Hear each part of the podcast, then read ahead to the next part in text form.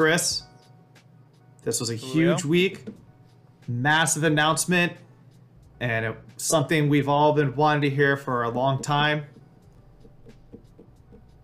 We got a trailer for Jackass Forever. We did.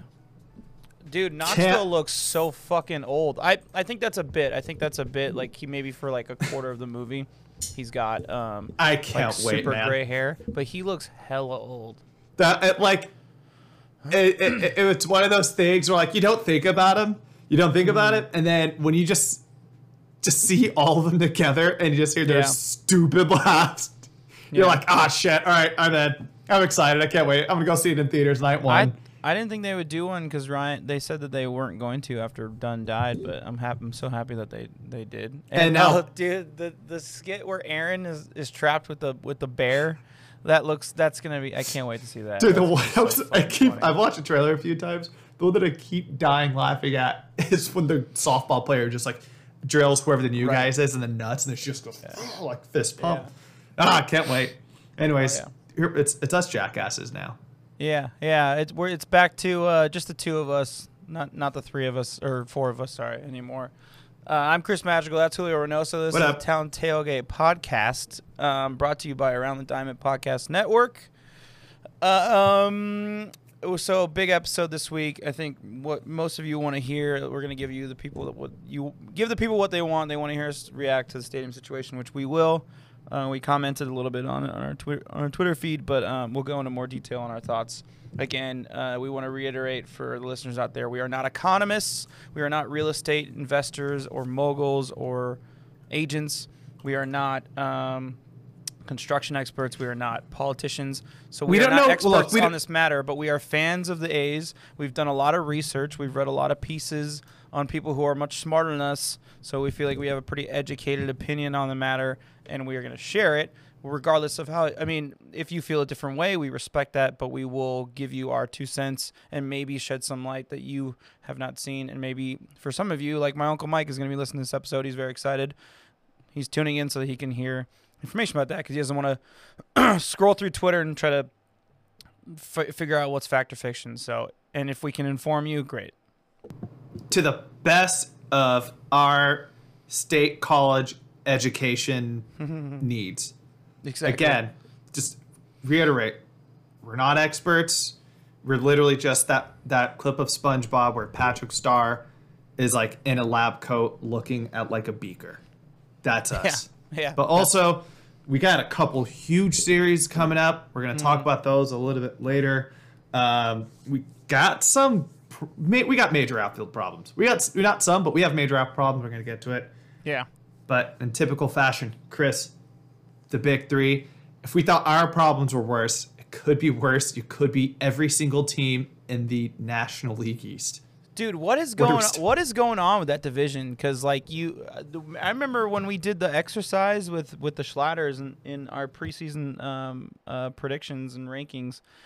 Um, we thought it was going to be a like a slugfest, but this is like the opposite of a slugfest. This is like, I mean, I can't I can't think of a good analogy right now, but it's it's kind of like pathetic. Yeah, it's it's a it's a mess. It's an Yeah. absolute mess. So let's- we're gonna try to keep keep it as simple as possible. What's going on in each team, and because every single team is a giant clusterfuck.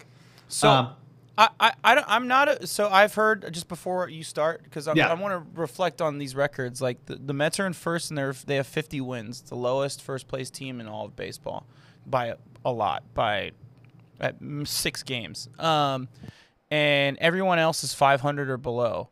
Um, so it if you if I was a betting man, I would say one team makes it out of this division, Julio.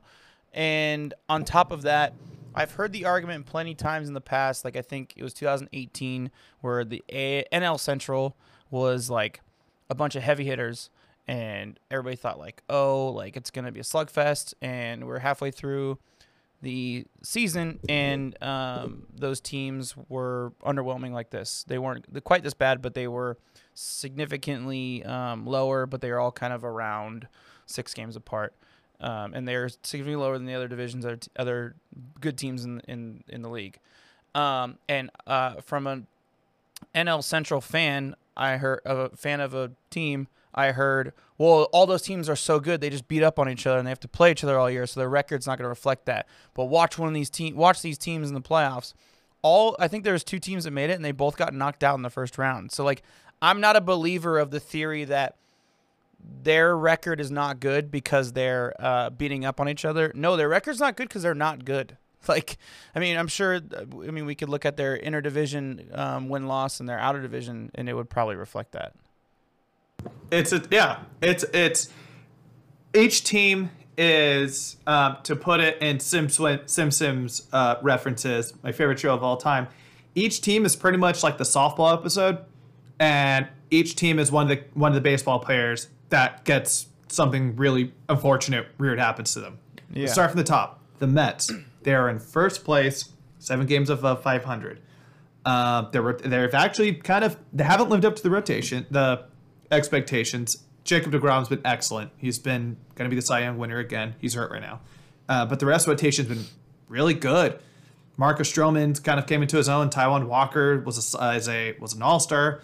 Uh, they really have kind of picked it together with their rotation, but it's the same thing that's been going on for some time. What Mets fans can tell you is their lineup is not living up to the expectations. Francisco Lindor's been terrible. Straight up, he's been terrible as a Met right now. Um, Dwight Smith Jr. was had a really good year last year, and he has been great. Pete Alonso, the you know he's going to get you the pop, but like this team just is not there offensively. Jack if, McNeil has been on and off the field, and he was their young stud um, a couple of years ago who had a lot of prospect. And then you got the Phillies, who more or less the Yankees East kind of way. Great offense on paper. Um, rotation's been pretty fine for most of the part. You know, Zack Wheeler was an All Star. He's been tearing it up this year. He's going to be a Cy Young finalist. But these assholes are not vaccinated. There's been just this last couple weeks ago, you had Alec Bohm, who was finished second in MLB or in NL Rookie of the Year votes last year. You have Aaron Nola and a few other guys all testing positive for COVID. And then stories have come out that like less than half of the players have been fully vaccinated. Whereas majority of teams by this point, I think far more like I'd say probably 80 90% of the teams have met the 85% threshold to kind of lift those parameters. They still haven't lifted it well, because these guys know, keep getting hurt. Julio, sorry, go ahead, go ahead. No, but that's the point. It's like look, it's like I'm tired of this conversation. But at the end of the day, if you're in an environment like this where like you can't consistently do your job because you're losing guys because of whatever their preferences are, that's like that's unacceptable, man. That's you, like that's my point, but when you watch the the games, but Julio, when you watch the games, you know which teams are 85% or not because the requirement for the MLB is if you're not 85%, you have to wear masks in the dugout. So it's pretty obvious to which teams, you know, can't get their players to turn around. Look, I think it's a bad I, I, I mean, it's obviously, you know, it's it's a big deal no matter what because, you know, we're trying to get the world back to normal. But I, I think it's a pretty telling sign for the anti vaxxers out there. And I know we kind of have this reputation of being a woke podcast, but whatever. Yeah, sorry, get over it. Um, uh, I think it's a bad sign for the anti vaxxers when Sean Hannity has turned has changed his opinion on the matter, has gone on his show blatantly against everybody on his network to say that people should get vaccinated.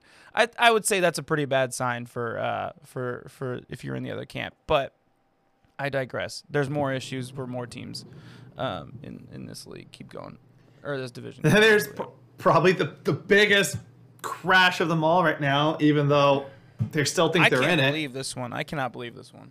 Uh, okay, so the Atlanta Braves. Let's start from the very beginning of the season. What's happened to them?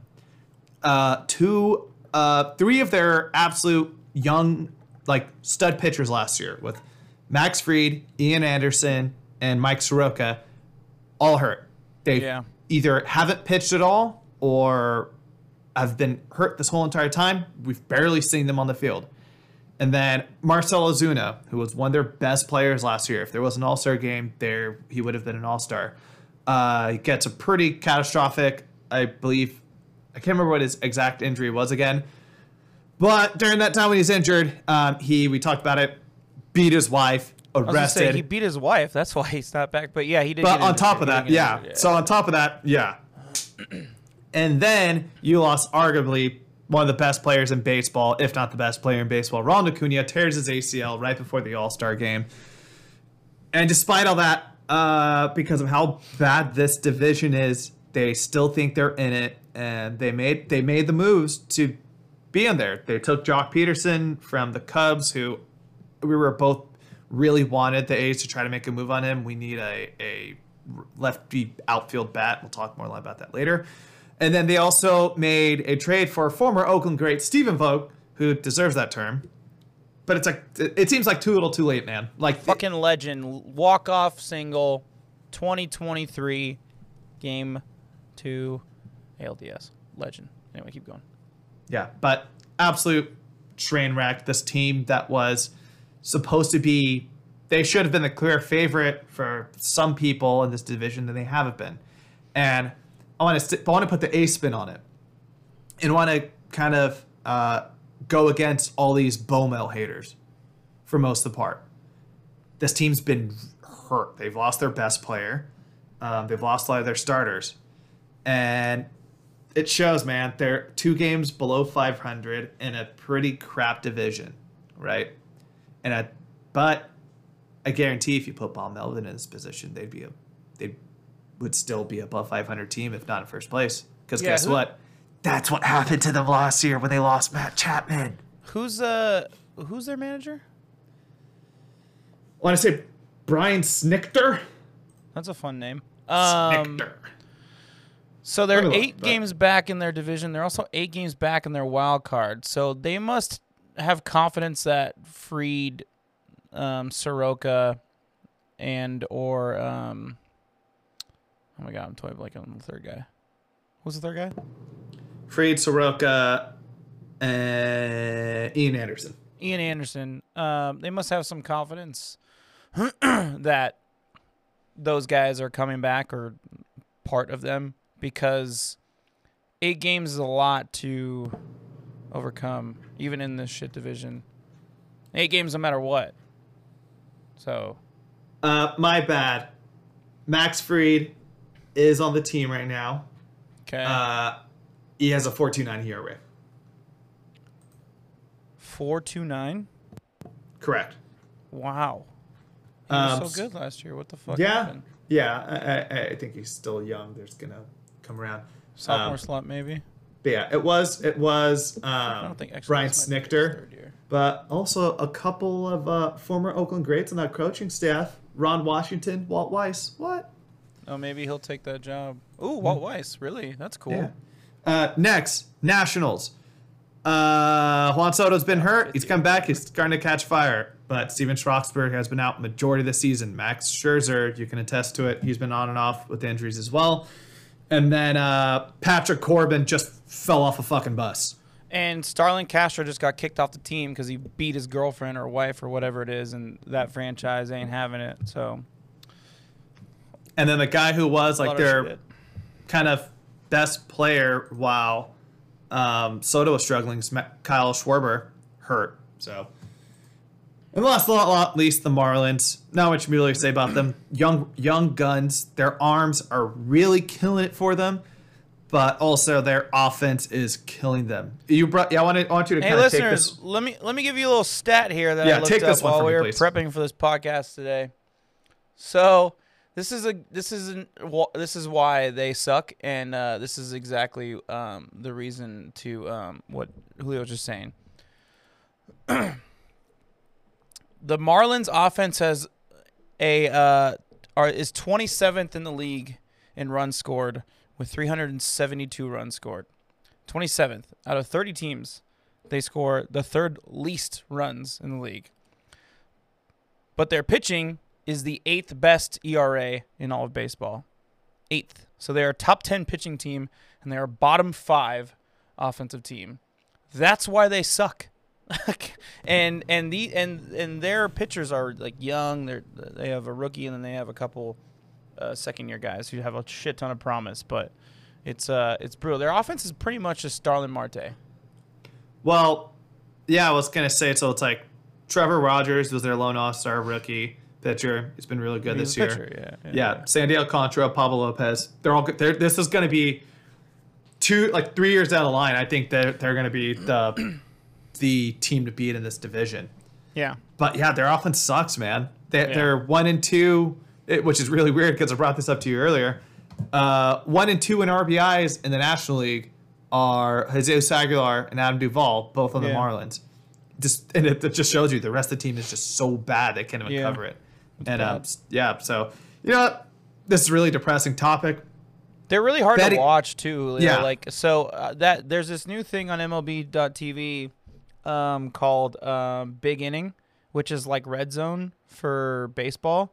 I was watching last night. It's fucking tight. I love it. Um, so they had them, they had the Marlins game on there for a little bit, and there it's just it's it's tough to watch them play baseball. It's like watching a, uh, it's like watching a, a high school team. Now, Chris, we're both betting men. You got to pick Yes, one team to take this division. Who do you got? Oh that's a tough one. If if Ian Anderson and Mike Soroka are coming back, I like the Braves because I think that Freddie Freeman can get out of his funk for at least two months for them to make a run. Um, but I don't know. So, uh, like, you want to say the Mets have a lot of star power, but they kind of don't have a lot of star power.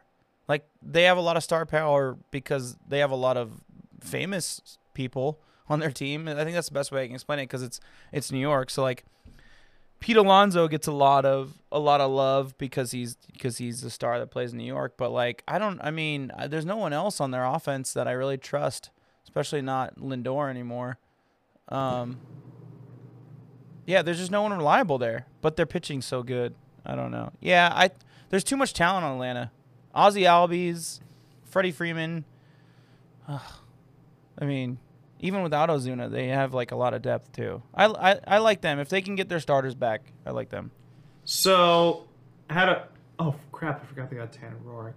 Um, Mike Soroka is like done, done, because he's coming back from that Again, Achilles. this is the second year. Well, because Oh, he yeah, tore oh, his he- Achilles. he's still out, right? He's still out. Yeah, so he's Yeah. not going to be coming back up. Uh, Ian Anderson That's right. I totally blanked on that one. was pitching, and he was actually pitching throughout the year. So uh, I'm going to fact check myself and say sorry, folks, for that one.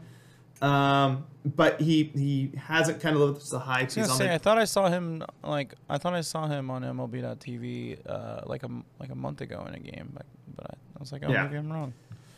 Um, but yeah, there's a lot of stuff So that's going to be going on. Bad? Yeah, they're but just they're not. they're four and a half out of their division. I'm going to say because you can never count them out, the Nationals. Hmm. Um, and take a swig of my beverage real quick. Brought to you by Lagunitas. Anyways, I think they still have a fighter's chance in it because you have easily the best player in that whole division there with Juan Soto. If Al Schwarber comes back healthy and you can keep hitting the way he was before he got hurt, that's great. Uh, Max Scherzer is starting to kind of heat up again. He's being healthy. And then Strasburg, he's been on and off this whole entire. He's been more or less injured this whole season. And if he can come back and be anywhere effective, you still have a lot of that core team who's in there. Trea Turner has been awesome throughout the year. I I'd still think is always awesome. yeah, I think they still have a pretty good chance of taking this division at the end of the day because like out of the, it's anybody's division except the Marlins. But I was just you answered it, but I was just gonna ask you and do a fun exercise. Who do you think is the best player in this division? oh, yeah, Soto. You just said you think it's Soto. So I would, Bambino. I would, I would argue that it's Jacob Degrom, but unfortunately in baseball you need offense. Um, pitchers. yeah, so Jacob Degrom, he rakes. Well, I mean, what?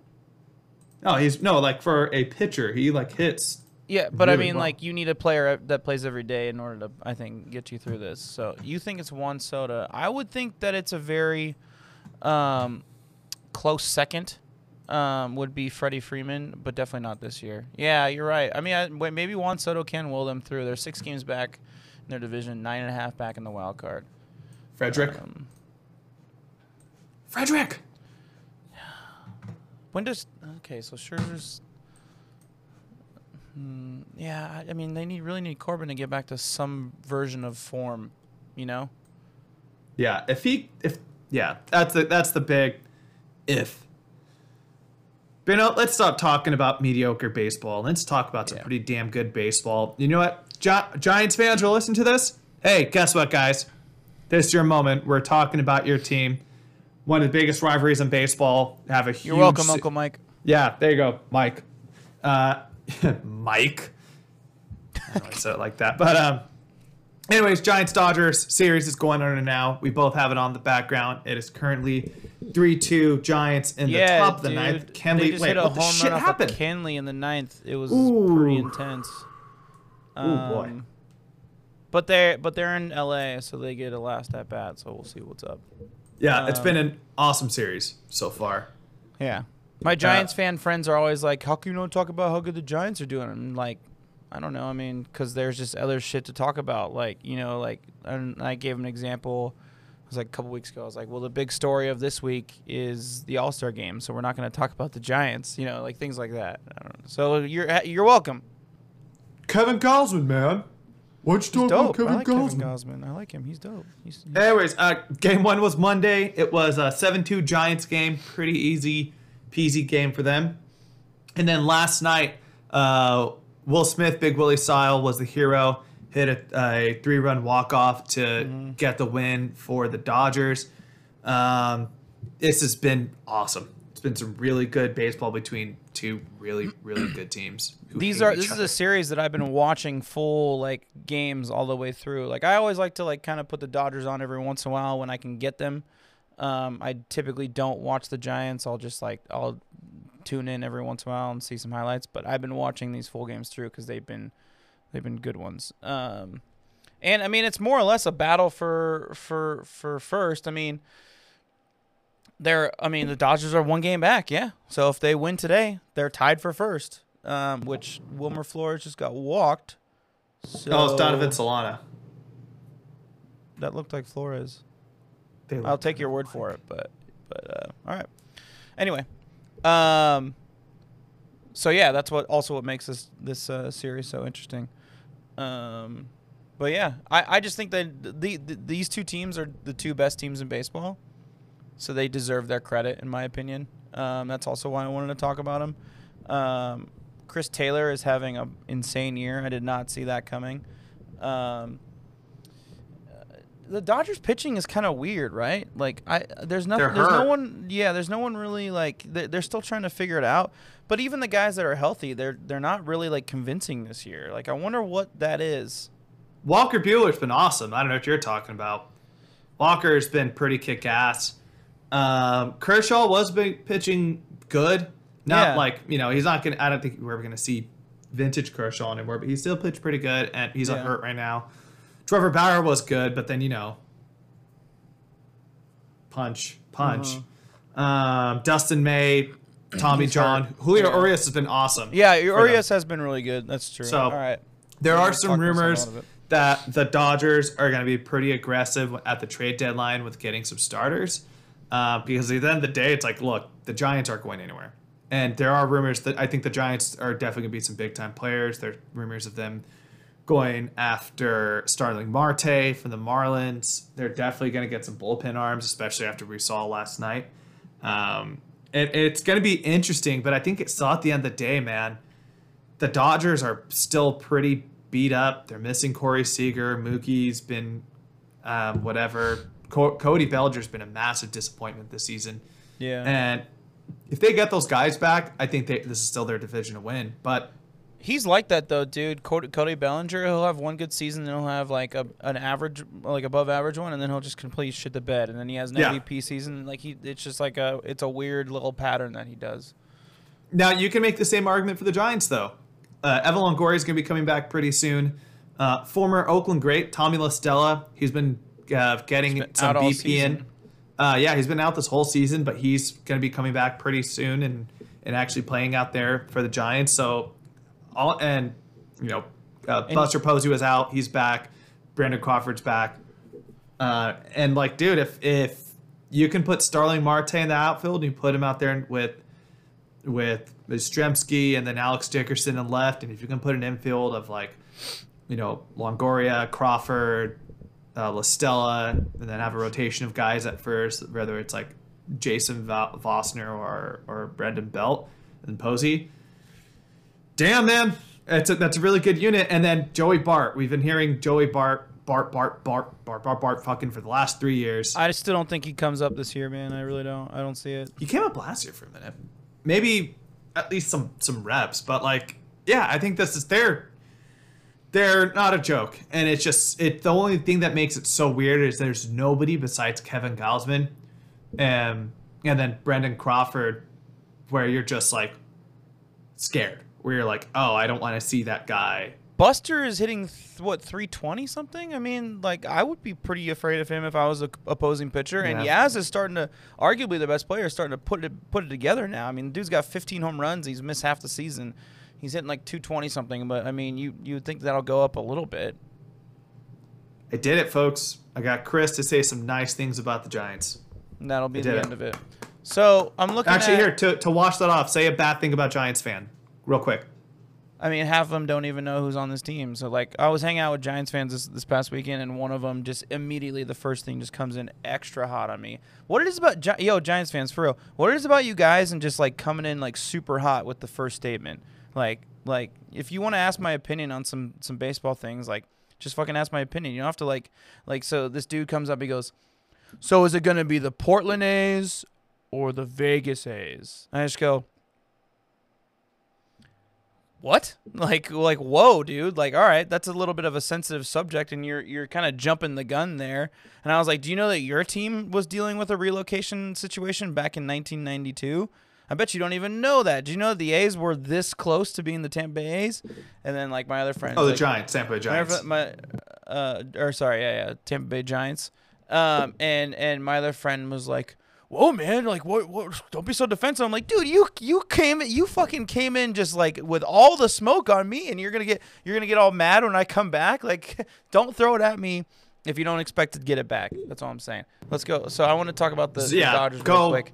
dry clean your Patagonia. Anyways, go on. I, I want to talk about the Dodgers real quick. So, would you say that they're probably looking for like a heavy hitter, like starting pitcher, to replace Bauer? Because there's not any really big guns. Maybe Kyle Gibson, you could argue, is that, but there's not any like real like like blow him out of the water like like moves to be made for a starter. That actually, that's actually a really, that's a fucking excellent fit for the Dodgers. Would be Kyle Gibson. Kyle Gibson, I agree. Yeah, I actually would. I re- would really love that for them if they were to pull that off. Um, I know there are some rumors about the uh, reunions with King Kenta, Kenta Maeda. Um, the obviously very rumors. I know some people are like if the Nats fall out and they want to just sell Max Scherzer and they can, I, I feel like they'd be a, a big team who would try to go after them. yeah, I could see that. Um, but yeah, dude, that's a, Kyle. I, I think that if I had to do my hot take right now, yeah, I could see Kyle Gibson as a Dodger, especially if it's. I think he's on a contract year, so it's like if this Bauer thing kind of blows over, I don't think it's going to. Then cool. This is kind of our rental guy. We have Bauer for the rest of the time, but we'll see. He was spotted hiking in uh, Zion with his, I guess she's his agent. I don't. No one really even knows anymore. Um. Uh, not too long ago. So he's hiking. That's what he's doing. Yeah. Well, he can go take a hike up Dick Mountain. Anyways. Let's move Let's on. end some to the- positive news. Let's let's move Let's to move some- on to the last big three: a celebration of women.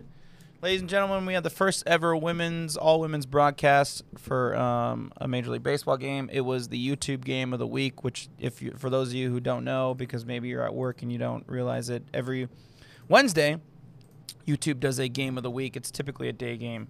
Um, it's nationally televised on YouTube. Anybody can watch it. Um, um, MLB Network kind of puts it on, and that was the uh, game this week. It was broadcast um, by Melanie Newman, who works. She is a broadcaster for the uh, Baltimore Orioles organization. She did the play-by-play with Sarah Langs, who was the analyst. Um, uh, Alanna Rizzo was the on-field reporter, and the pregame show was hosted by Heidi. How do you say her last name? Watney. Heidi Watney and Lauren Gardner. Watney and Lauren Gardner. I have a massive crush on Lauren Gardner, by the way. I just want that to be known for the listeners. Um, it was cool. I mean, I didn't watch it because it was on. This was actually a night game. Uh, well, night-ish. It was on like four um, p.m. Um, Pacific time um, because it was on during the NBA Finals. Um, but I, me and Julio watched some highlights, and I will say it was pretty impressive. Melanie Newman is great. How she doesn't have a play-by-play job is insane to me because she was so good. No, timeout. She does for you said she does for Baltimore, right? But I think she's a. I believe she's an on-field. She's like a, a sideline reporter. I could be wrong, but I don't really watch Yeah, I'll- I'll- I'm gonna- Orioles I'll- games for. Yeah, she does play-by-play. reasons. Well, great. She's good at it. um, so that's awesome. Um, but uh, uh, yeah, yeah, it was it was it was um, it was interesting. Um, your thoughts, Julio? Uh, one, awesome. Absolutely love it. Um, it reminded me of this tweet that was going viral because there's nothing more toxic than basketball fans of like, oh, who is your go-to basketball commentator? And it, it was like the worst of the worst. It was like Mark Jackson, Kendrick Perkins, Nick Wright. Like, no. And everyone's like, Doris Burke, obviously. Like, obviously it's them. So I would I didn't and like Someone said Mark Jackson, really? or it was like a it was like a pyramid, like a you pick one of them, whatever. People Um, don't say enough how good Steph Curry is. I mean, one day he's gonna Hand be one down. of the greats. hand down, man down. I mean, we- that's a foul. Mark! That's Hey! a foul. Hey! Okay, Mark, why is it a foul? It's a foul. Hey, Mark, what do you think about hot Cheetos? Like, uh, what's the deal? There's People- kids in the locker rooms. They're just People don't talk enough about hot Cheetos. I'm telling you. One day we're gonna see in the Hall of Fame the greatness of the hot Cheetos. Mama. Anyway, we can move on. there goes the Cheetos. Anyways, the whole point of saying this is like, um, women have been ignored in sports so for. Yeah, I hate, I hate us. I'm sorry. um, w- women broadcasters, women analysts have been kind of ignored for a long time. Yeah. Unfortunately, Doris Burke is, is an absolute legend when it comes to basketball. Uh, you can, she's easily the smartest person in every conversation she has in every play-by-play, and um, and, I think and that's she's, something. And she's very upfront and very honest about it. She's not afraid to like, you know, call out inefficiencies like a lot like uh, uh, Jeff Van Gundy. But anyway, yeah continue. yeah exactly exactly and um, i think that's something that like we all i think as basketball fans everybody loves her everybody absolutely appreciates her because she's the like one if not the best she's one of the absolute best at what she does um, and the whole reason i'm bringing it up is it's like we have the same talent in baseball Yeah. we obviously you talk about melanie newman she's she's been doing play-by-play for the orioles for i think she started last season she's doing it this year what i want to start seeing Yeah, come out of 2020 this was announced she was a member of the Orioles broadcast team. I would love to start seeing more of an actual effort to not have them being the only people who are to do this. Start establishing some more avenues that allow for women who already, because, like, let's be real, in baseball, if you want to be a woman in broadcasting, you're either going to be the, doing the pre-show or the on-field stuff. You're rarely in the booth. Like, you need to start having better ways of building that pipeline to eventually build them into that space. Um, and I'm hoping this is the start of this is the start of it all. Um, but that being said, MLB, come on, you got to give it a better game than the Rays and the Orioles. What the hell Yeah, is this? hold, hold on. I just want to touch on your last thing. I do feel like a hypocrite though because I hate Jessica Mendoza, but I also hate her because Agreed, she's not yeah. good at her job. It's not because she's a woman; it's because she's not Yeah. good at her job.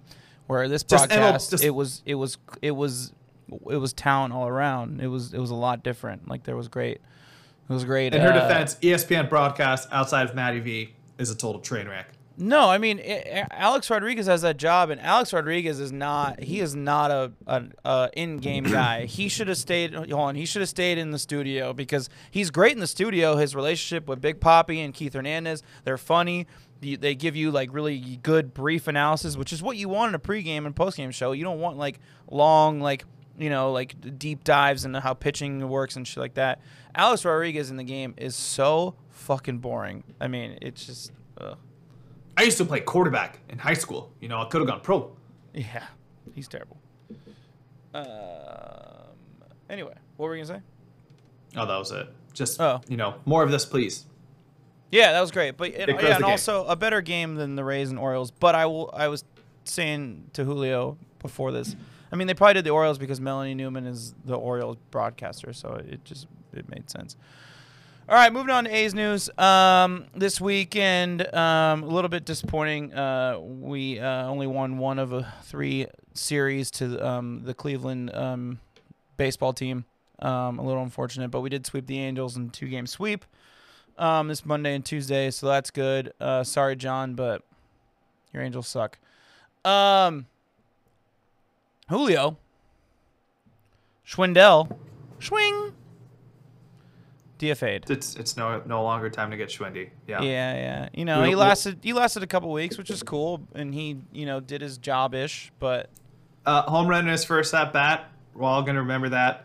But uh, yeah, DFA picked up by the Cubs. Best of luck. Hope you get Schwendy over there I mean the fact that he in the made- Schwendy City. Hey, look at that. That was good. Couple of Schwindys cutting it up. Um, so, uh, uh, I mean, the fact that the only reason why he made this team is because the insane injuries that we're having. So, like, you know, it. When he came up, I remember I texted you like, "Who is this guy? Like, wh- where where did he come from?" Um, so it is what it is. Um, this is gonna be the funnest um, subject of uh, of this segment. but not So- really. But go Sorry, on. Uh, fun, just- fun's a, fun was a poor choice of words. Um, most interesting. So uh, Chris Berman, the new um, athletics beat writer, took over for Alex Coffey, aka um, he is the um Bay Area sports guy. That's where he came to fame. Had BayAreaSportsGuy.com, and then the Athletic picked him up. Um, he's also the co-host of the Candlestick Chronicles um, for Blue Wire podcast with my homeboy Kyle uh, Madsen. Shout out Kyle, Sac State alumni. Um, he wrote an interesting piece, um, more or less saying that the A's, it's time for them to move on from Stephen Piscotty, hometown hero. We all love the guy. He had an amazing season 2018. Um, I don't know, Julio. I, I, I'm, I would agree with him, but um, I, I think you would, would as well. Yeah, so it, the, so the the headline of the article is just saying like, even with Canha back, that out, it's a major glare that like they need outfield help, Yes. big time. And uh, towards the back of the article is when he kind of starts talking about the Piscotty situation because yeah, we, we hate to kind of talk about this, you know, hometown guy, um, every, the, you know everything he's done for ALS organizations, and everything his family's had to go through. Uh, and that was such a magical year in 2018. Like, just he came back. Yeah, when they traded you for him. know, the teams did like a really great thing. They traded for him, bring him home. He had an amazing season. Yeah. Yeah, and he was awesome that year. I want to say he hit something like 27 25. home runs, 267 batting average. Yeah, or 267. Yeah, Yeah. that's awesome. Um, He had a wrist injury after that, and he hasn't been the same guy since. You realize it hasn't come to through. There's something about ace players with wrist injuries that really cursed them. Yeah. Um, but he brought up the point, like you know, this might be time where if you have to make a move for somebody, uh, and you need to kind of put somebody on the chopping block, he might be the guy. If that does happen, though, there is a buyout. The buyout will be a little pricey. Um, he's going to be making close to 7.6 million next year, and then there's a 1 million buyout in 2023, so it's not going to be cheap. So pretty much your best option is if you're going to get an upgraded outfield, you're going to have to throw him along with that. But it's like who's going to want him? So you have to really up the price, or you have, really have to throw in some guys who want them. But why can't you keep him and he can be the fourth outfielder? That's what I don't get. He's a he's a relatively for what he was when he signed that contract with the Cardinals and what we got out of him in 2018. He's a pretty cheap team friendly deal and we got him for insanely cheap in 2018, 2019, you know, the years when he was somewhat successful. So why not just keep him? He he's a better option than Seth Brown. All right, let's play this game real quick. Stephen Piscotty. Okay, let's say we get a third outfielder, and we're going to talk about a third, like our third guy, everyday Yeah. guy, and Yeah, we'll talk about our options afterwards. So this is a fourth outfield spot. So Stephen Piscotty or Seth Brown? You say Piscotty. Yes. Agreed. Uh, Piscotty, Tony Kemp. Well, Tony Kemp's utility. Besides the point. So, so he. I Stephen Piscotty because he's got an arm. He can, he's a better defender. Okay, Piscotty, Chad Pinder. Chad Pinder. All right. But Chad Pinder's hurt right now. We don't know Yeah, when he's but- coming yeah, back. That's So yeah. that means Tony Kemp is the go-to utility guy. He plays wherever you need him. Pinch hit, that goes in there, blah blah blah. So, um, who's our fourth outfielder now? Seth Brown. Cool. He fills that spot. That's my True, logic. Right? but That's yeah, my logic right now because the trade deadline is now. The trade needs to happen now. We need to get a guy right Yeah. now. So then, but what's going to happen in? What's gonna happen? What? But let's let's say mid August, Pinder comes back, right? So now you're going to have your three everyday outfielders, um, who you know Ramon, um, Ramon Canha, Mike Trout, and then you're gonna Fucking right. and then you're you're everyday infield, you got Chappie, uh, Chappie, Elvis, Jed Kemp, and Ollie, and then you have Pinder, who's going to be kind of the roaming wherever you need him to play, and then you're going to have the two catchers. I think uh, the math off the top of my head. beep, beep, beep, that's 11 players right there. And then you have to have your remaining 16 guys going to be a rotation and pen. So it's like, I'm just saying, like, I would, off all those guys I named off, the only guy I'd rather have would be Seth Brown. Okay. Or so, I would, I would, I'm sorry, I would rather get rid of would be Seth Brown. Okay. So Jacob Wilson is on the roster right now. So yeah, he's, in theory, Pinder comes back. He takes that spot. Seth Brown is still on the roster. Um, we get a new guy, the actual third outfielder. He takes Seth Brown's spot. So Pis- Piscotty's still on the roster as the fourth outfielder, and then you have Pinder and you have Tony Kemp as the rotating um, utility players. See, that's the thing, though. Even um, if you just compare, like, if you compare, like, I hate to say this, like, um, Seth Brown and Piscotty's stats, like, Seth Brown's still better.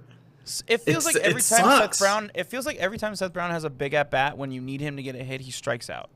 Yeah, but he's a rookie. Like, He's if, hitting. He's a fucking 28 year old rookie. He's hitting. He's hitting two. He's hitting. Or sorry. Oh, he's 29. He's hitting one something. 198. He's got 11 home runs. Great, but he's hitting 198. here, let's let's do uh he struck out 54 times this season. I mean, Piscotty's gonna do better than that, and he's gonna he's gonna play better outfield. Okay, when he's in was the outfield, it's like it, it no one runs on us. okay? What uh, what'd you say? Seth Brown's batting average was 198. cool. Piscotty's one ninety six. How many games? Oh yeah, How many at-bat- playing how many but at-bats? Yeah, I, dude, I'll straight up say this. I'll straight up say this. I think if you put them in the same amount of games played, seeing how Piscotty's been this year and seeing how he was for a good chunk of last year, I still think Seth Brown might be the that better option. I I don't want to say that, but Veteran experience also doesn't come into play with you at all. I mean, kind of. I mean, fuck. Okay. At this point, you could. Well, because look, okay, all right. So the rumor is also too that well, also like, Oh, I the Giants Mitch- won. Four to two. oh wow, good for them. Took the series three games one. Anyway, Good for them, not. Um, but also like, he's not the best outfielder, but like Mitch Moreland plays outfield too, so. Like, I don't know, man. I think. I mean, well, I guess we have to we have to get someone first to really have this conversation legit. But I just, I mean, it's, so you put him in a trade package. Like, I just don't know how lucrative that is. Uh, it's dumping the contract, but I don't know who would want to take that. Yeah, I don't. I don't know. I don't know. yeah, yeah. Interesting piece Um, of writing, though, Berman. I will. I will tell you, I enjoyed it. Now, let's do our hypotheticals. of like who you think would be the best fit for the team. So this is what we're gonna do real quick. We're gonna try to speed this up. We're running a little long here. Um, give me your shoot for the stars player. Give Okay. me your uh, this isn't much of an upgrade player, and then give me your like okay that makes the most sense guy. For the outfield, right? Uh, yes, outfield. Okay, so for the outfield, let me pull these up first. I just have them in front of me. Okay. So I think the best fit outfield wise is Joey Gallo Absolutely. because he's a great right fielder. He's got a very nice arm. He'd fit in perfectly. Home run hitter, bring some runs home, which is something that we're lacking because Chappie has not been Chappie this year. Um, also, um, Sean Murphy is very streaky. So just someone who can who can And a lefty. and a lefty. So someone who could. So then you move Olson to, th- to the three hole. Gallo hits four. Mitch Moreland hits five. And that's just a lot of power in the middle lineup. You have to trust that at least that hopefully one of those guys is gonna get at least a, a double to bring to bring some runs home. And I just feel really confident about the middle of the order. Um, and Ramon and, and Jed leading it off. Um, especially the way Jed's playing again. Jed's so streaky this year. Isn't that kind of weird? He's a 36, 37 year old player, of course. I know, but he's always been Mr. Consistent. Anyway, I digress. Um, I would say, so then the second one was um like Pipe Dream. No, Joey Gallo. No, the first one's the pipe dream, I think Joey Gallo is the pipe dream. I think. Oh really? I think that that's the best fit. That was I said the best fit. Well, more Gallo. okay. Well, well, yeah. Well, my argument would be I don't see the Rangers trading in division for the third time, and then they're also trading their best player in the division. Their for- best player that's off contract in a year, and if you can get some interesting prospects out of it, like I don't know, I don't know who their shortstop is now, but like Logan Davidson or like AJ uh, Puk. Isaiah they could, they could use some more arms too. Um, and you really load it up um, that trade package um, with prospects that are going to be up in a year or two. Then So I think that intrigues them. I mean, you we've I mean it's not just the three in the past year and a half. Uh, we uh, we kind of have a history of trading with the Rangers uh, quite a bit. So who's your pipe dream then? now I'm interested. Byron Buxton's my pipe dream. I don't think that happens. Ooh, yeah, that's a fucking. I don't think There- I don't think there's a fucking shot in hell that the Twins in general trade him. He's kind of like Well, no, I don't know the if you saw the story, but they're currently working on extending him, and if they can't work on an extension with him, they're going to trade him. Hmm. So He's been like the face of their what or what actually the future face of their fran was going to be the future face of their franchise for like five years now. he can't stay. He can't stay healthy. I know. Oh, you want to know a really crazy stat? I tight saw-. I, f- I fuck with that. You want to know a really crazy stat? Would be is um since 2018, Aaron Judge has played more games than Mike Trout. Really? Yeah, wild, right? Uh, and then Mike Trout, Byron Buxton, you mean? No, no, no. I'm just saying that. I was just uh, think, speaking of players who get hurt more Oh. than we think they do. Gotcha. Um, it's because Mike Trout. It's because he has no neck. But um, so who is your like just don't do it player then? Uh, Starling Marte does not fit our team at all. That would be really weird. I, I wouldn't I would not understand that whatsoever. Um, because we don't need speed. Um, he's a great contact hitter, but in the Coliseum, how much does that do you? Um, yeah, that would be weird. I would be upset about that. but everybody else on the market, I could, you know, I, I would be, it would be like, ah, all right, cool. Like Mitch Haniger, Cole, Kole Calhoun, Eddie Rosario, Charlie Blackmon, all these guys. Like I'd be like, all right, Stop cool, naming that- people off because I want to make sure you don't cover my guy. Okay, I'll stop. Oh, I'm. I'm like, you know, that makes us better. All right, so what's your uh, best fit? So my oh, I want to I want to get to the best fit last. Um, Okay, Because I think it actually Well, was like I think this just I think this is gonna happen. Okay. Uh, Pipe Dreams Kris Bryant. Um, Pipe Dreams Kris Bryant. He Yeah. he plays a ton of outfield, and then third base. Give Chappie a day off. Contract he year. a- go all in. int- but the thing is, he could be an interesting package with, um, with Craig Kimbrel. So like that's why I don't think it's completely out of, out of like. the You're just gonna have to give up a lot. You would, you would, but could be worth a lot. It could, yeah, and I, I, I think I totally agree. I think this is kind of the year you really like. We the last year should have been the year to go all in, but I think this year they kind of need to. Yeah. Um, my just don't do it because it's gonna be more of the same. It's Robbie Grossman. Um, Yeah. lefty bat. He's he was really hot for a second with the Tigers, but it's like he's going to come to Oakland. It's going to be the same exact thing that we either re- already have before Yeah. or might be a little bit worse. But I think the player that, after kind of looking over it, makes the most sense, and there's a history there and all this other stuff. Andrew Benintendi.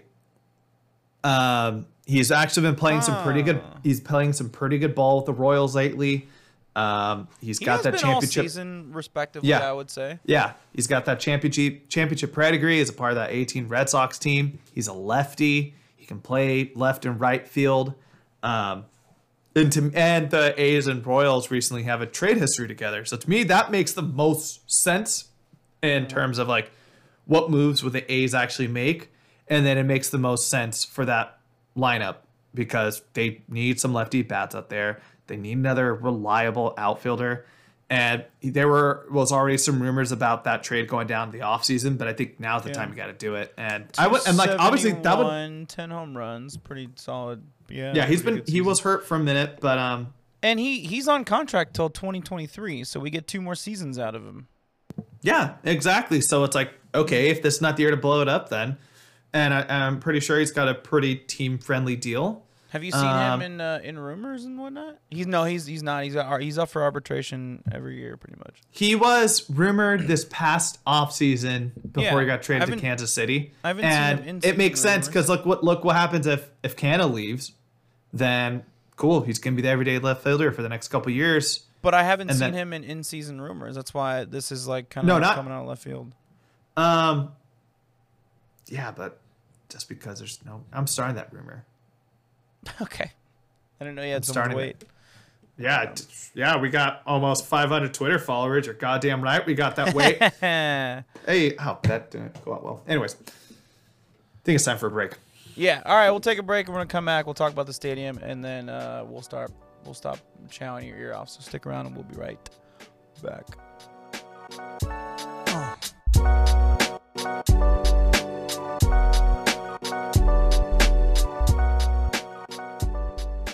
Okay, welcome back, everybody. Um, good news, bad news. Um, a, lot to take in with this meeting. Um, it there was two hours of public comments. I did not listen to all two of those hours. And if you did, God bless you. Uh, Casey Pratt, I'm sure as hell did. Um, but um, I don't know. So from what I read and a few that I heard, the first against public um, comments were very inaccurate in terms of um, credibility. Um, they were clearly very um, financially motivated, so that means that some organization that benefits from the A's not going to Howard Terminal kind of sounds like they were uh, maybe paid by those people or other yeah. things. So I listened to like the first hour of it, and um, yeah, it is. It sounded very scripted. I'll tell you straight up. Now, some people did have some actual points, which were, you know, the Port of Oakland brings a lot of revenue for the city. Which I think there's, I don't know how much argument you can make at that point, especially with the Howard Terminal stuff, with everything that's come out. Other ports in Oakland, yes, but Howard's Terminal is a, a different story. Um, it and other people are like, Yeah, Brody kept saying that. He kept on tweeting like, "This just everything they're saying is so scripted." Yeah, so it sounded very, very paid off. But um, it, it reminded me a lot for those of you who watch Parks and Rec. Whenever they would do the, the city council episodes, it sounded a lot like that, except there wasn't a Star Wars Marvel filibuster back in There- there. Hi, yeah, I I uh, I went to this park and uh, in front of the water fountain it said do not drink this water. So I drink it anyway, and I got sick and I had the runs for two months. It's like, well, wait, so you ignored the sign? like, It's they, they sounded a lot like uh, city council member Gallo, which we'll talk about a little bit later. But yeah, it was um the, the first forty five minutes is a lot of cringe, but then you can you started hearing um a lot of people who were eh, like who were a part of like the organization of like working at the stadium started calling in um, Yeah. kind of like the pride of having the A's. There was a, one guy I can't remember his name specifically, but he talks about like, yeah, I have a lot of pride that this team is from Oakland and a lot of stuff. And I was really close to calling in, but I feel like I just don't. What am I gonna say? I'm like, hey, I don't. I've never lived in Oakland. I spent. also, I was gonna say like I don't I don't think that would you know you don't you don't live there. You never have. I don't. That, that well, my point was going to be, it's like, hey, it's not just what this team means to just this city and the economic impacts it has on this city, but just to the greater East Bay. Think about, um, you know, how how much ins- one how much inspiration that's kind of inspired for all these kids growing up out there. Look about all the whole. You can pull up a list of these legendary baseball players who've all Sure. come from the East Bay. Troy Um, Tulowitzki. yeah, good Tro- example. Troy Tulowitzki's from the East Bay. Uh, he's from Santa Clara, but he's a diehard A's fan. That's right. A's Yeah. fan. Um, but like also too, just like how much revenue, if you were to build the stadium, it would bring in from those cities who would be coming in here, and then plus you think about like yeah, it just it. But it's like also like I don't live in the city anymore. But go on. Or, or what was going to be the next point? Or we're just going to keep talking. Oh, I thought you were going. Oh, uh, Um, no, I it- I it is- Um, uh, it, it, so yeah, a lot of that sounded very fishy. Um, and then you know there was, um, pro for the site people who came on, and everything I read on Twitter, I was not listening on that part. Was um that it sounded very credible, and they made very good points, and um, they also got very deep into the logistics with it, and they kind of recommended ways in which to make it work.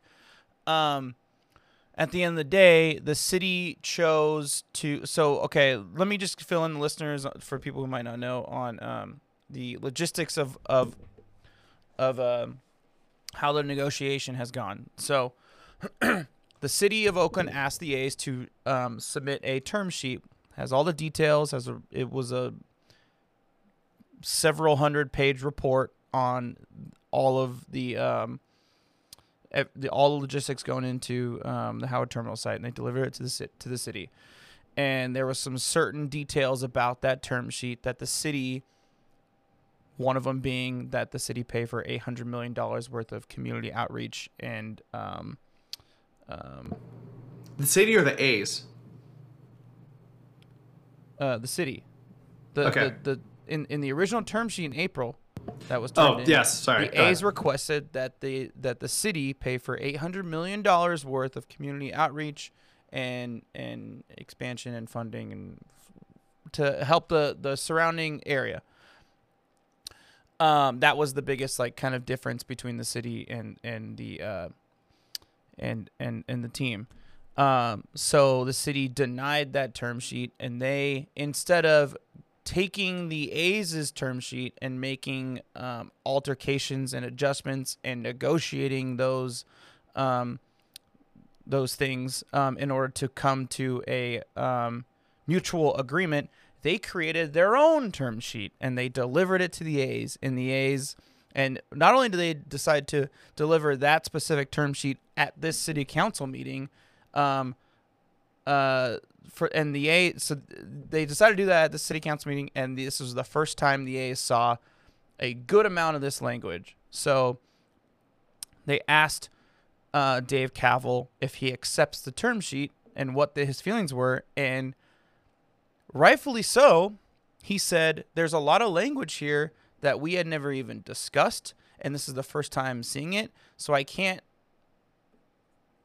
knowledgeably look at this and make a educated decision on whether we can accept it or not.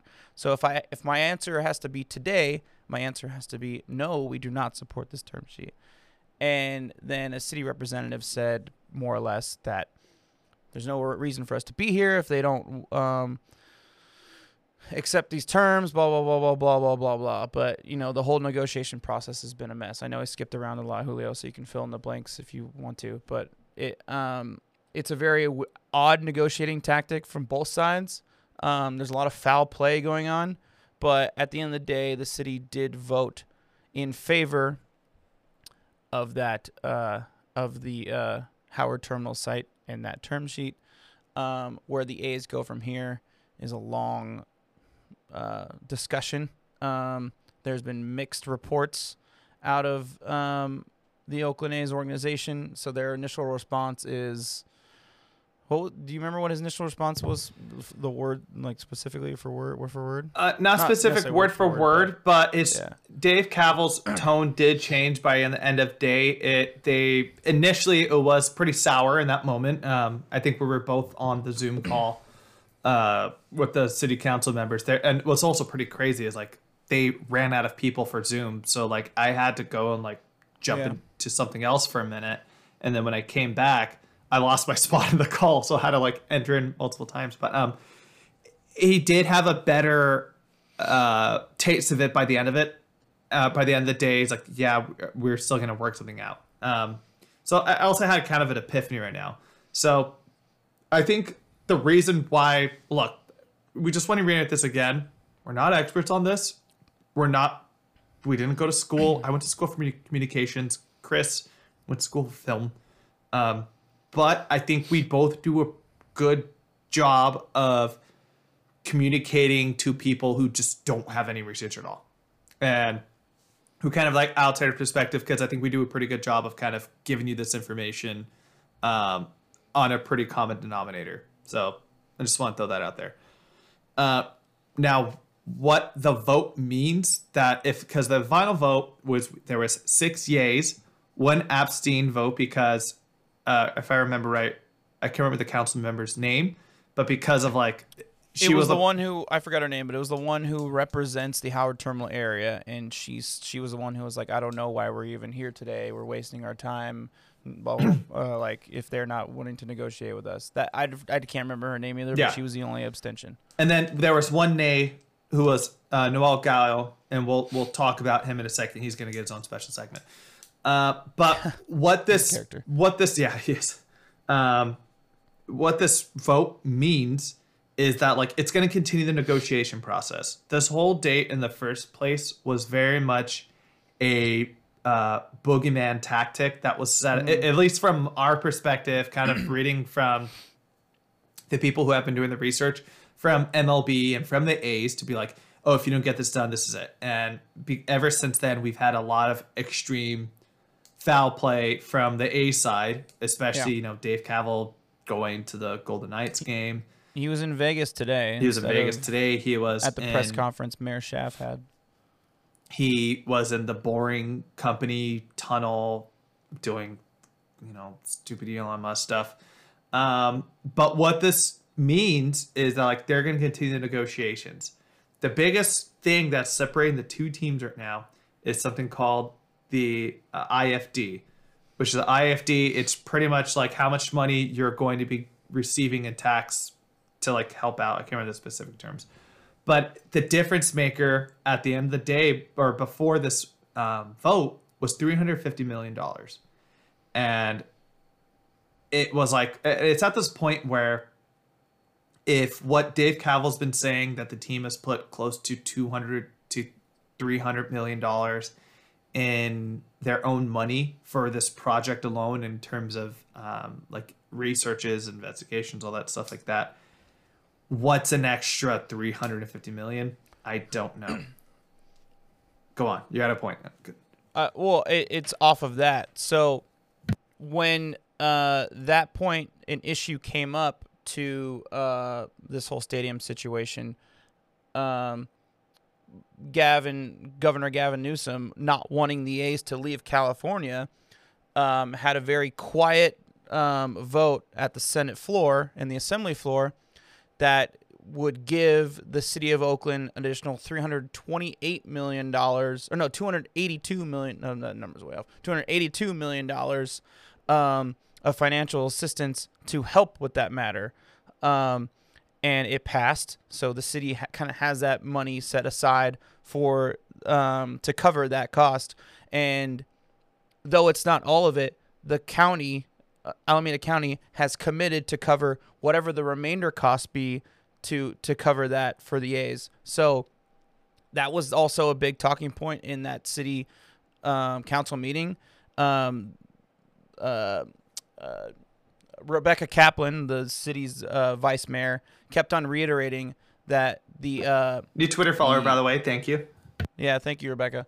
Um, I believe it was her that was saying this. Kept on reiterating that the A's would not be responsible for that 300 and was it 28 million dollars? Yeah, Uh, three three fifty initially. Yeah. 350 million dollars that that would be covered that the the the city and the county would be able to to um, take care of that because of what I just said the the state money and and the county will be covering the rest of it.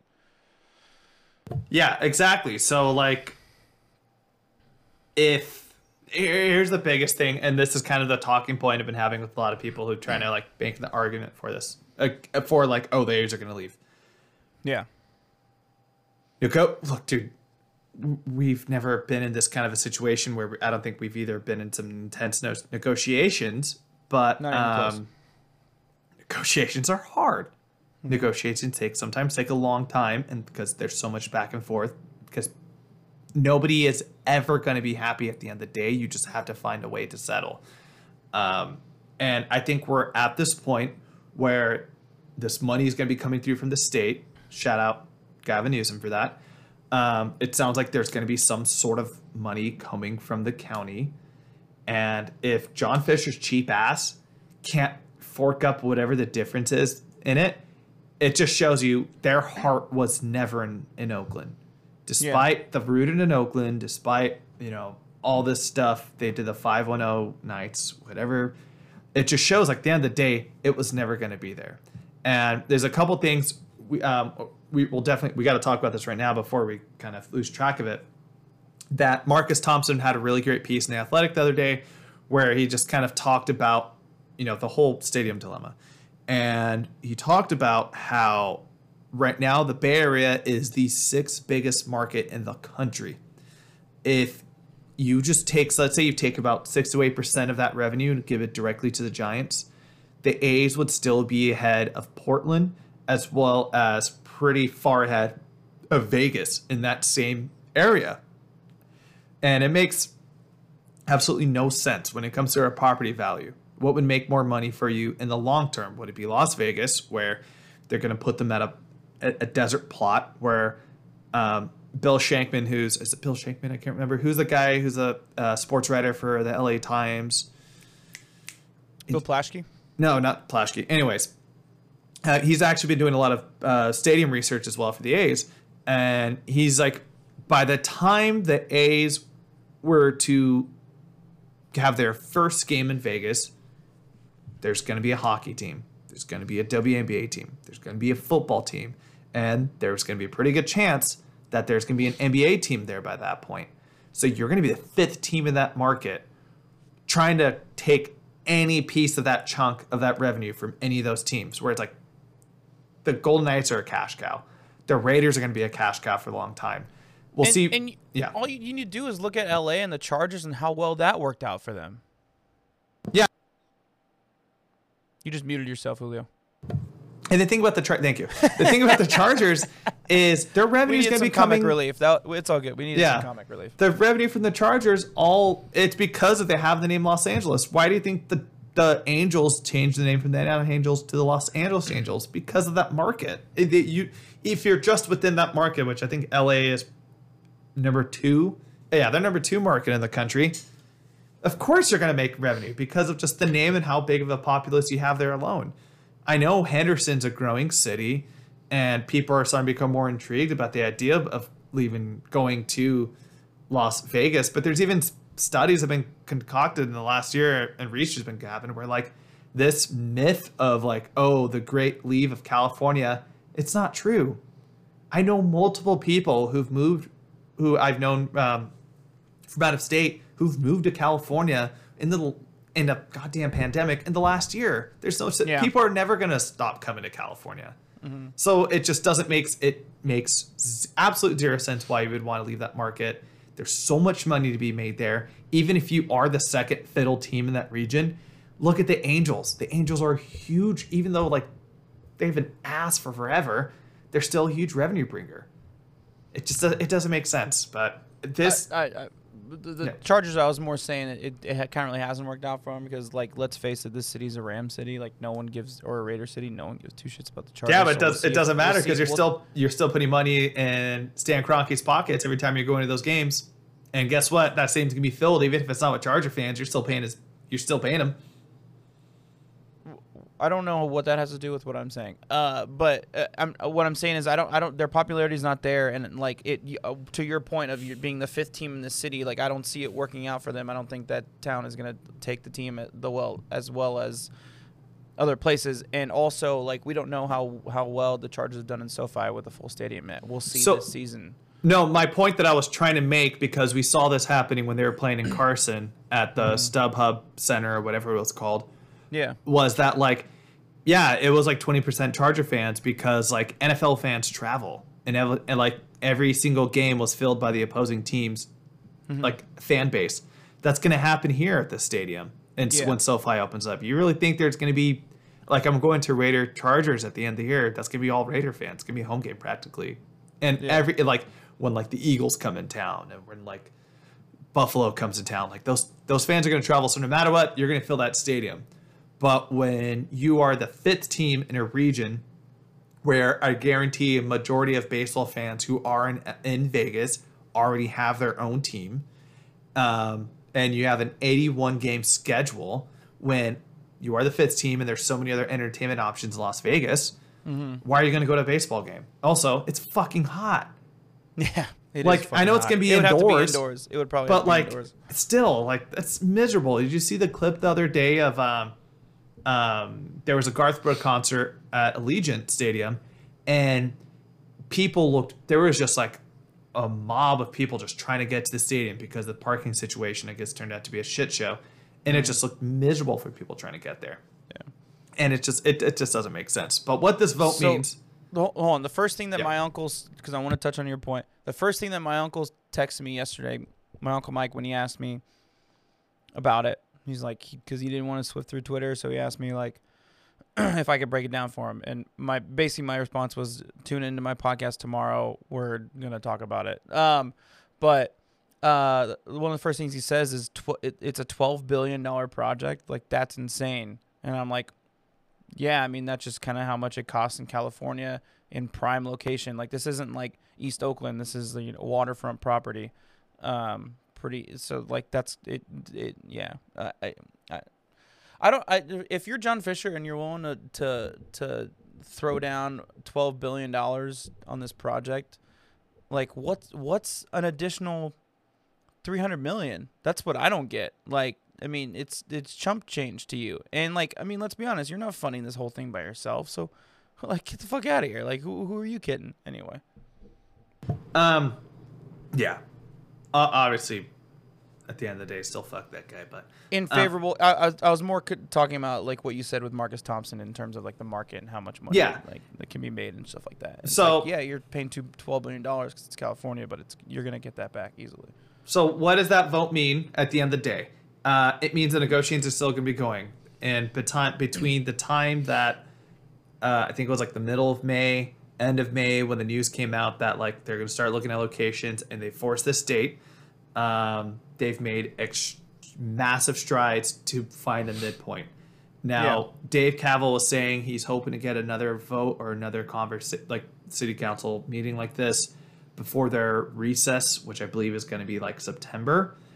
Um, so we might be a little more concrete on what's going to happen next. Um, and then plus, we're still waiting for their environmental report to come out, which I don't think we're going to get till like November, closer to the end of the year.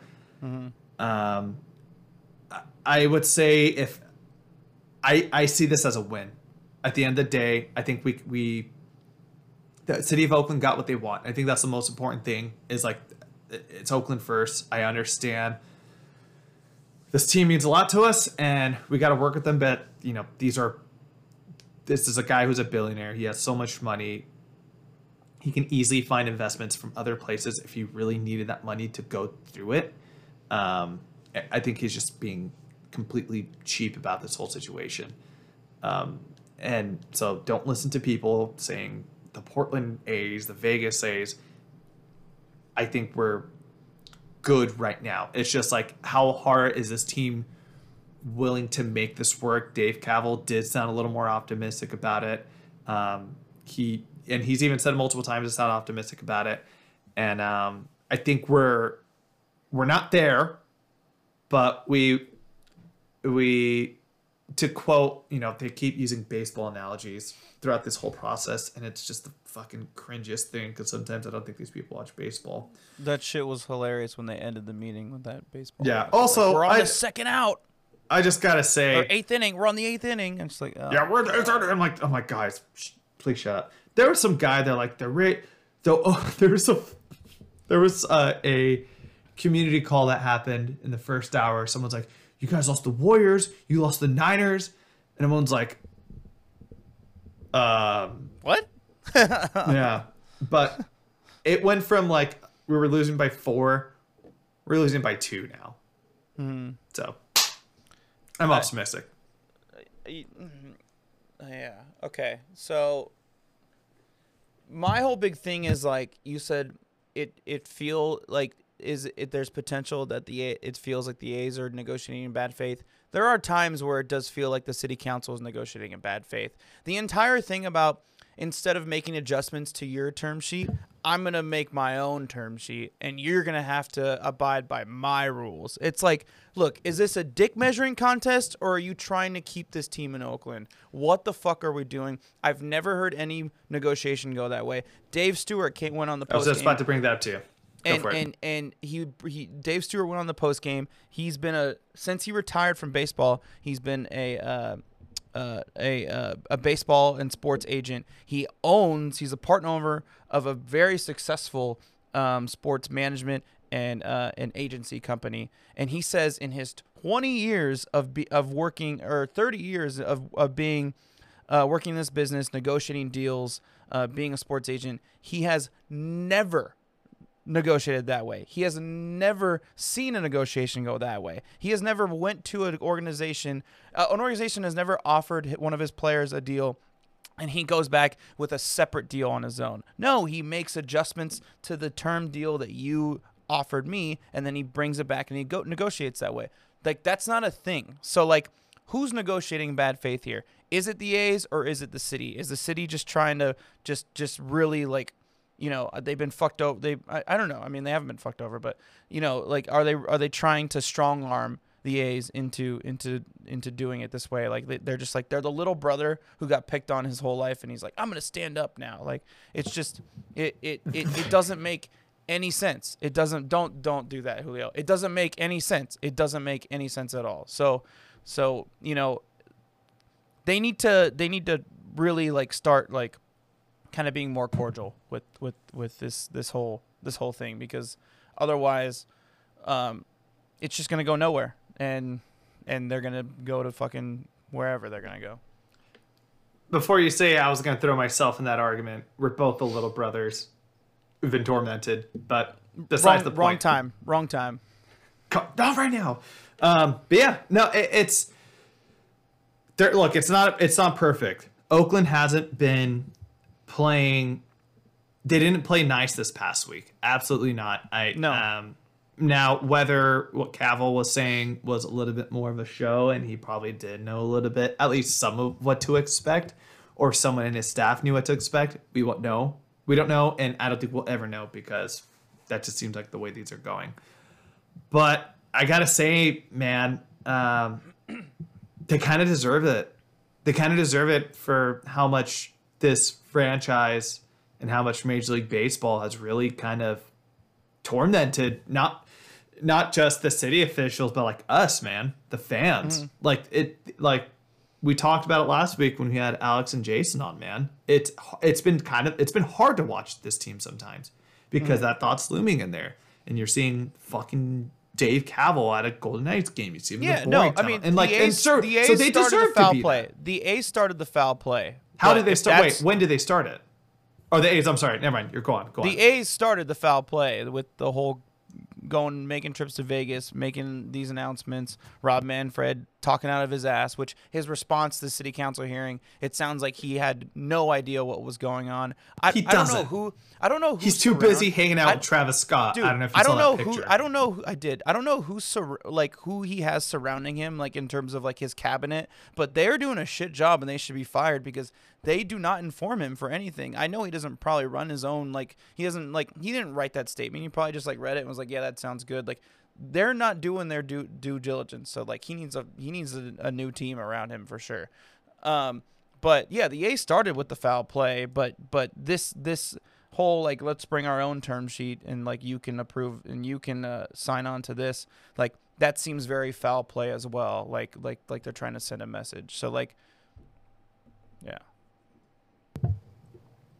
Yeah.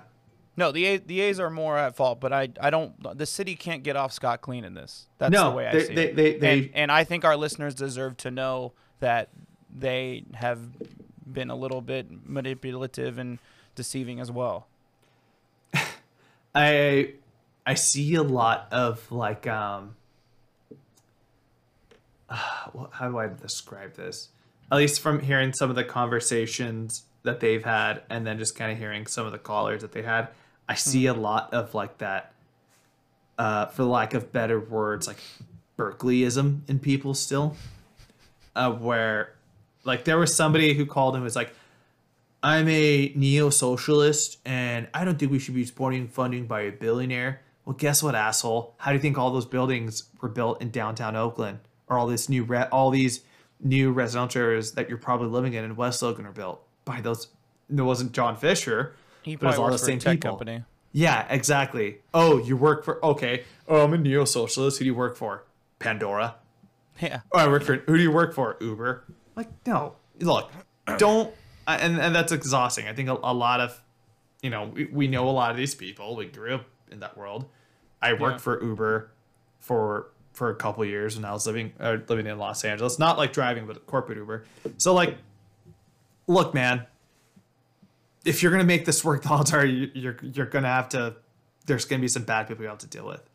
Yeah. And if having to fund some extra pockets in order to kind of sustain a legacy that's been a kind of vital part of the community for the last 60 years is what it takes, then yeah, that, I'm cool. Do you uh do you want to give your rant to, about Noel Gallo now, and then we can uh we Yeah, can- let's wrap this up. Noel, No, up I'll- the pod. okay. So yeah, we'll, we'll, we're I feel like this we've. up. I feel like uh, you know, listeners, we we're we're doing our best. We I think we gave you a pretty good summary of what of what's going on. Yeah. And just just like Julio said, it's not over, um, but we are in the let's say third quarter. Let's take a different reference other than baseball. Beginning in the fourth. Uh, yeah, uh, sure. Uh, but anyways, yeah, optimistic. I, it sounds like things are going in the right direction, so good thing there. Uh, but also, I want to take this second real quick before we jump to Noel Gallo or Noel Gallo, whatever we call him. We have to give the biggest of shout outs to Casey Pratt. Casey Pratt, ABC 7 News. He's a sports reporter. He's covered the A's for a long time. But in Beat April, reporter for the A's for a long time. yeah, in April, he decided he's pretty much he's like, look, a lot of people talk about the games and do people play the games. Go for it. I'm just gonna take on this stadium situation head on and really just do my research about it. And he's actually done a fantastic job. I think he's done a really good job of kind of um, being able to co- conversate stuff that is really complicated and kind of uh, mundane and be able to pass around to people like us who are like we don't know shit about any of this. He does a fantastic job. And i think if the stadium does go through and we're going to be sitting we have a howard terminal the, the shovels in the ground he should never have to pay for beer in oakland and the east bay ever again. I know he lives in livermore. My brother has seen him before in that area with hanging out at beer spots he should never have to pay for another drink ever again and his family if because he's i think he's been a big proponent of that And, speaking and of shout out to a couple more people. Marcus Yes. Thompson has obviously Absolutely. done an amazing job um, as well. Uh, Tim Kawakami has done an amazing. Tim Kawakami's been doing this for has been doing an amazing job with journalism for 30 years though, so it doesn't surprise me. But he's been doing a great job because and if you follow him on Twitter, he's really good at also translating the bullshit. He's a lot more aggressive than Casey Pratt is, but uh, if you guys know Tim Kawakami, he's very aggressive. Um, but uh, um, he's been doing a great job, um, and and uh, also Brody Brazil has been doing a great job on the broadcasting on Twitter, making it simple for people to understand. and also our new friend alex espinosa jason burke You know, Yep. Alex has been putting out a lot of pieces of Rick and Anderson blog. Jason's been pumping out pod after pod talking about a lot of this stuff. So Yeah. you know, all of you guys, you know, we're in this together. Like, I, I don't want to reference High School Musical, but you get the point. But anyways, uh, Noel Gallo, Megapod. he never forget he voted no because he's like, I think they have the site to build at the Coliseum, and they have the also own the Raiders training facility in Alameda where they can use that site too. I Don't didn't the Raiders train in uh Napa uh, Napa was uh, training camp? training camp, but their actual tra- training facility is in Alameda. Got it. I've never heard somebody who has sounded so confident about how ill informed they are than this guy is. And one, For for those of you who don't know, he represents the East Oakland district where Yes. the Coliseum sits. And when he was- also some information they should know. and when he put his vote in, he had an A's banner behind him. He was wearing a rooted in Oakland shirt, and he was Yeah. very proudly saying no. Um, and because he is, and his reason for saying no is, um, we have a call. They have a site. They have the Coliseum site. They have the. They own it or own a portion of, portion of it. They can build a lot. Which, look, you're not wrong. Yeah. You're absolutely not wrong. We've all been those parking lots. We've all, you know, that- it, it's a massive area. You could definitely get building it, and I do agree with you. But the thing is, they don't want it. Hmm. They've been saying for five forever they don't want that space because at the end of the day, it's not going to be as much of a revenue driver as like everything. Like if you go put it by a Wallpark Stadium and the water, uh, waterfront stadium, and then you're talking about building it at at that facility where the Raiders training site was. Have you, dude? That is not a big space at all. What the hell's in Alameda? The only thing I know from Alameda is Faction Brewery. Um, the there's like a nice Target they have there, and that's it. What the hell are you gonna They- do in Alameda, man? No offense, cool- Alameda. I will say they have a pretty cool downtown. My friend Sierra used to live there, and we go out around there. It's pretty cool. It's pretty cool. But like, besides the point, man. Yeah, yeah. Like, just tell look, dude. If you just tell us, hey, I'm getting paid by certain longshoremen unions to make me tell this, so I'm just gonna say that's my vote. Because look, we all know it. If you go online and you look up who's big parts of your donors and they've been showing up on Twitter, it is those people who are putting money in your pockets. So like, just say that, man. You or you just try and find a better argument besides they have a lot because like it's not gonna happen. We it makes the most sense, but like these th- like this ownership group are stubborn and they're not gonna make that happen. So but like, also they, they have to compete with the stadium across the bay like that let's let's be honest that's the reality of the situation they have to compete with those people the the people who are baseball fans but don't aren't necessarily a fan of this team so what's the best way to do it? You get a stadium village. You make them stay there for a long time. Make them spend money in that area to build up that economy. If you do that at the coliseum it's going to cost a lot more money a lot more money to try and build that there. They have the space but it's going to take time, it's going to take money, and you can't just snap your fingers and build a stadium village. That's not a reality that people live in. Also, it's very dirty. You're going to have to clean up all of that area around there. Clean up the homelessness, clean up the housing like developments that are there. It's just it's a whole project that you can't do. So, I just want to say this directly at my uncle Mike cuz he's been preaching to me for years. Why don't they fucking build it at the Coliseum site? They have that site. They just build it. This is why you don't build it there because it's going to cost twice as much money and it's going to just be a, twice as long of a project when you have the stadium village at Jack London Square already for you. You just need to build a stadium there and it's good to go. That's why you don't build it there. and the argument to say that BART, oh, the BART, uh, BART transportation takes you right there. You're right there. Which, again, not not a bad point. I think a lot of people agree with you with that. How many people still take BART to go to, or excuse me, go to Oracle? How mean, many I people take it still quite a bit. make that? How many people still make that trek? Think about, and you know, us being Southern California residents. Yeah, Angel Stadium, you can take MetroLink and it'll drop you off right there. It's not the most convenient times, but you still can't do it. But like, and people are still more people are going to Dodger Stadium despite the commuter hell that that stadium is. More people are going to Petco Park, even though you know they have their own train system down there. Um, it- doesn't matter. Like at the end of the day, that stuff is nice to have. That public transportation to get you there, um, but it, it's not. It's not the end of the world with it, and it's like it, and it's shown because across the bay they've made it work. And And and you don't you don't but th- again you don't want people to leave that area. You want them to stay there. So you don't want to give them an immediate easy out. Like you know like Hell yeah, dude! Like Dodger games, yuck, yeah, I gotta walk to that long ass hill, but you bet your sweet ass I'm gonna go jump to the next place and get some tacos down on Sunset Strip. go down to uh, shortstop on uh, uh in Echo Park. Yep, go to shortstop, go hit up some, you know, Dave's Hot Chicken the, over the there. long night. Yeah. yeah, yeah. um, and if, if I'm in sit downtown San Diego, I have the Gaslamp is right there, man. Yeah. Oracle, even though I, I haven't been to Oracle in some time, but I feel like that, those, what was the place across the street? Kind of overrated. I I don't know. I usually go to 21st Amendment. See, it's, this besides the point. if you build it, they will come. All right. I, I, I, Um, we should talk about. Also, we never talked about what the name of this segment was. Pending, we might change this, but rooted in Oakland, toot it or boot it. All right, yeah, we, we should we should we should wrap it up. But I just want to say that tram that's gonna go from 12th Street BART to um, the stadium seems pretty cool. It's gonna go over downtown. Yeah, anyway, I like it.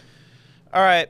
Here's the upcoming schedule, folks. This Thursday, four-game series against the Seattle Mariners. Sean Manaea is uh, gonna be taking on Chris Flexen. yeah, let's do that. That's the name. Um, and then Frankie Montas is on Friday. Um, you know what? Who cares about who the opposing pitcher is? No, I'm gonna say Uh, this. No, hold on. No, no. okay, I'm gonna give these guys a good You take it credits from here You take because from here. You take from here. uh, Yusei Kikuchi was the All Star for the Mariners. Uh, he's been awesome. Him and uh, Ohtani went to high school together. It's great.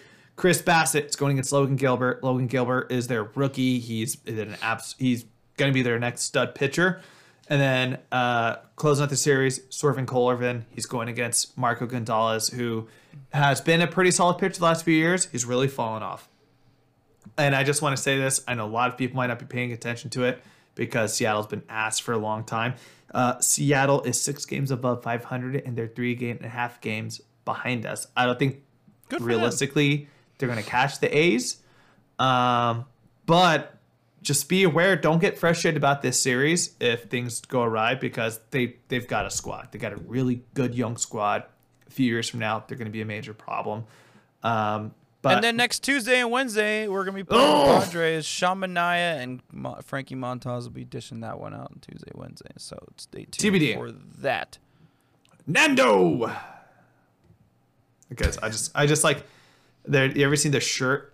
It says it's of the Mandalorian, but to put Fernando Tatis's face on his face. Uh, I, that I have. That's actually pretty. cool. I actually fuck with that shirt. I'm not The gonna lie. It's pretty Mandalorian. cool. Anyways, Yeah. Padres are tight. I'm excited to watch Um, that series.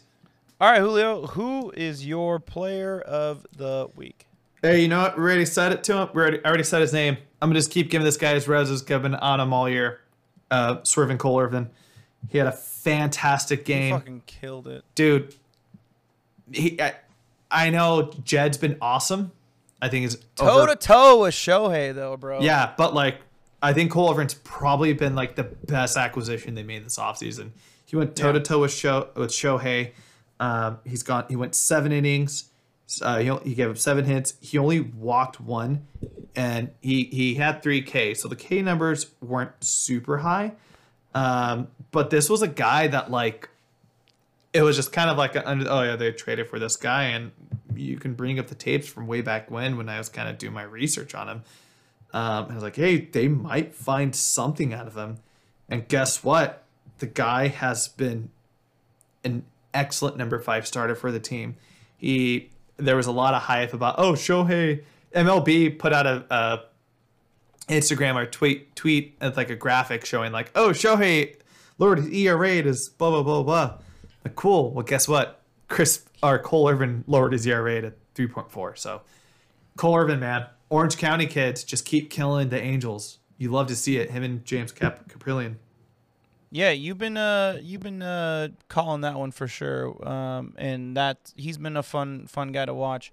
It's interesting because his um his his uh rotations per pitches is pretty low to the average, but somehow he finds a way to get it done. He he must just have insane accuracy and just hitting the spots. Um, somebody on our our Twitter account, I can't remember the name of the top of head, but they're like they kind of remind him of like a combo of Mark Mulder, Mike Fiers, where like Mike Fiers never had the really dominating stuff, um, and that it just and it's just like the combo lefty kind of thing that's going on. So I hope he keeps it up, especially as a number five guy, dude. You love to see it. So Cole Irvin, Oh, keep yeah. going, man. So uh, I want to give a uh, this isn't my pick, but I want to give a shout out to James Kaprielian and uh, Jason Rookie of the uh, year. who called who called that one. He's been killing it. His last start, six innings, seven strikeouts, dominated the Angels. That was a fun one to watch as well.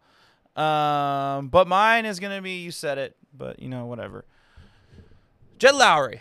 Jed Lowrie is hitting 346 in the last seven games. Boy, seven earned or seven uh, runs batted in, three homers. Guy's been killing it. He's only struck out twice. So keep it up, Jed. Um, last 15 games, 345. Fun, fun fact. Oh my god! Yeah. wow.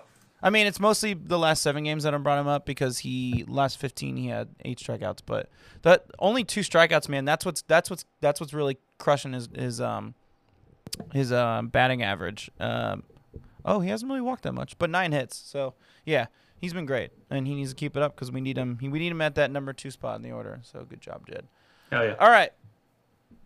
Last week, Julio, um, um, our boy Stephen Piscotty, who we just shitted on this podcast, So- uh, he was he was your essential tailgate tool of the week. So, So explain I just one. want to say before we, we can move to your guy, the reason I set him up, it was like this is the do or die week for him. If he Yeah. puts on a good week, it kind of can show that like, all right, we can rely on him to kind of be our everyday guy. And he did it. When he went over six. He struck out four times. So Yeah. yeah, out, an outfielder is coming sooner or later.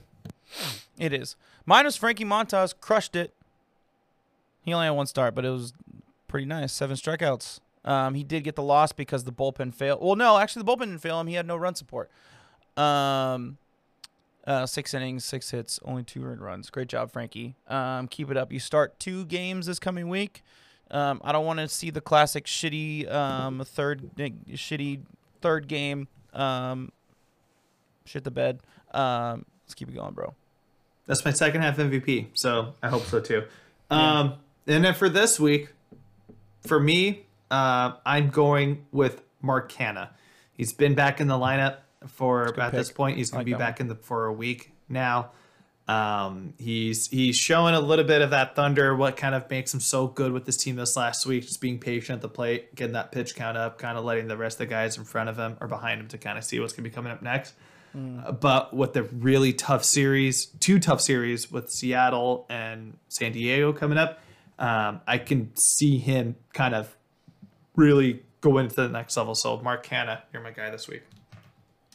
Uh, mine's gonna be uh very similar for similar reasons. Ramon Laureano. Um, because of that, because we're going up against the Padres, we need the run support. So Mark's back, so that means that he goes back to one.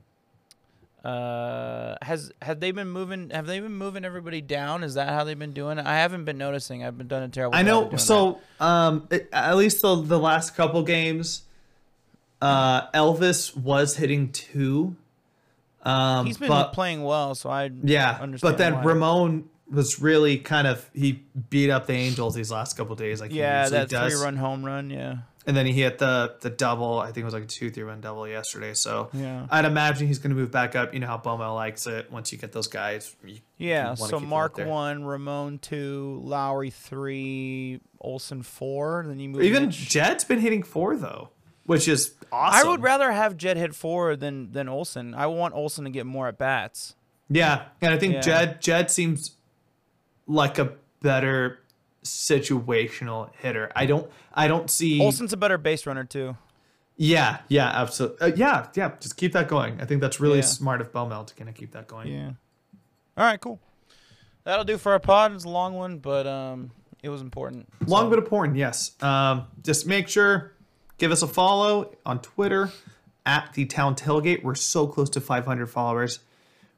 I don't I don't think we're gonna do anything special, but just make sure to keep those followers going. If you're not following us, liking and subscribing us on our YouTube page as well as our podcast, please do Yeah. so. Chris has actually been doing a lot of really cool stuff with YouTube. He's been breaking down in segments. So if you don't feel like listening to us ramble for an hour and a half and just want to hear us specifically talk about the the ballpark project for 20 minutes, cool.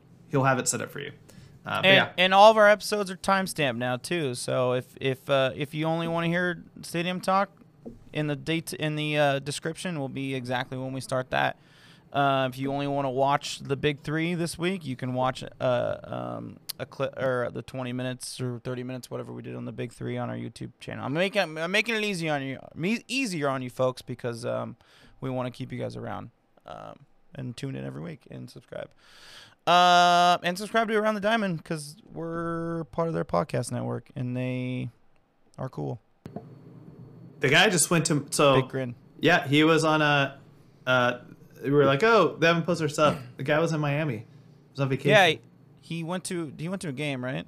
he went to a Marlins game, which Yeah. That's cool, I guess. I I, I wanted to see the giant dolphin statue. It's it's in the out, it's outside the stadium now, but it's outside. Yeah. David Samson, he built a monstrosity, but it's fine. Uh, we'll see you next week, folks. Last but not least, Julio. Let's go Oakland. Keyword there is Oakland.